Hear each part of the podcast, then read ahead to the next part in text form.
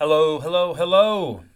Welcome, welcome, welcome back to the Flood Insurance Guru podcast. My name is Chris Green, president and owner of the Flood Insurance Guru and your host of the podcast. Today we're going to be talking about high-rise buildings and low-rise buildings when it comes to flood insurance. You know, what defines each one?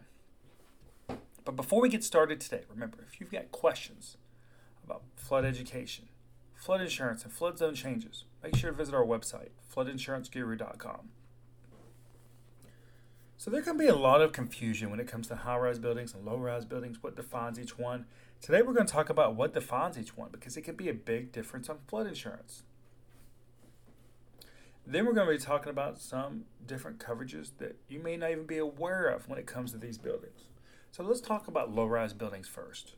Now, generally, a low-rise building, or sometimes called a condominium, it's going to be a building that's five units or less, no matter the amount of floors, or a building that is no more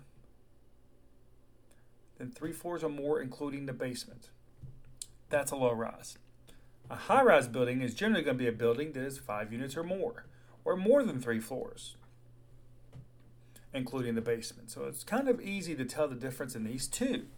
And when it comes to coverages, it can be a big difference because a lot of private flood insurance co- companies will do low-rise buildings all day long, but they may not do high-rise. You know, FEMA looks could look at high-rise buildings different than low-rise buildings.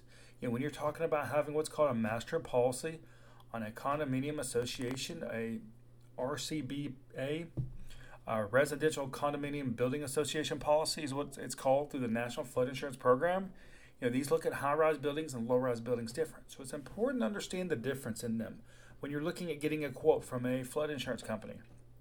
Understand if you're getting a quote on a low-rise or if you're getting a quote on a high-rise, how the replacement cost might be done different based on the number of units. So that's what we wanted to talk about today, was understanding the difference between low-rise buildings and high-rise buildings.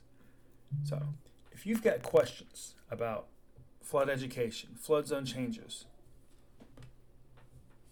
make sure to visit our website, flood insurance guru dot com.